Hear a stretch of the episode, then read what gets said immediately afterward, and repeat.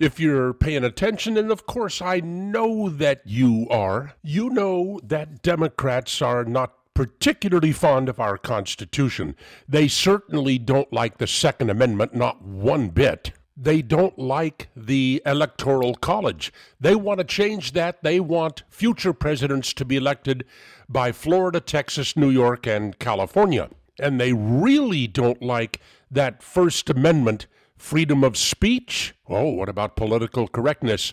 And freedom of the press. Example: Elijah Cummings, Democrat chairman, House Oversight Committee, is demanding paperwork from Fox News and one of their reporters to determine whether or not Fox News spiked a story about Trump and Stormy Daniels prior to the election. Now, Fox News says, yep, we didn't run that story because we had no corroboration for it. And, by the way, it is not up to the Congress of the United States. It is not up to the Democrat Party. It is not up to the House Oversight Committee to scrutinize our editorial decisions. A little thing called freedom of the press. Now, the Democrats are saying, if you didn't run a story critical of Trump, that could be construed as a campaign contribution to Trump, and it should have been reported. There's your freedom of the press under Democrats, folks.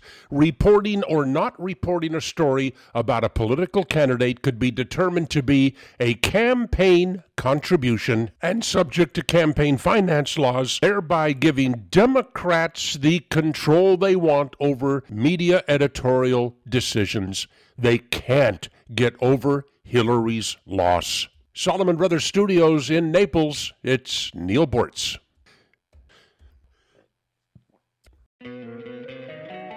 Don't you love an extra $100 in your pocket? Have a TurboTax expert file your taxes for you by March 31st to get $100 back instantly. Because no matter what moves you made last year, TurboTax makes them count. That means getting $100 back and 100% accurate taxes, only from Intuit TurboTax. Must file by 3/31. Credit only applicable to federal filing fees with TurboTax Full Service. Offer can be modified or terminated at any time.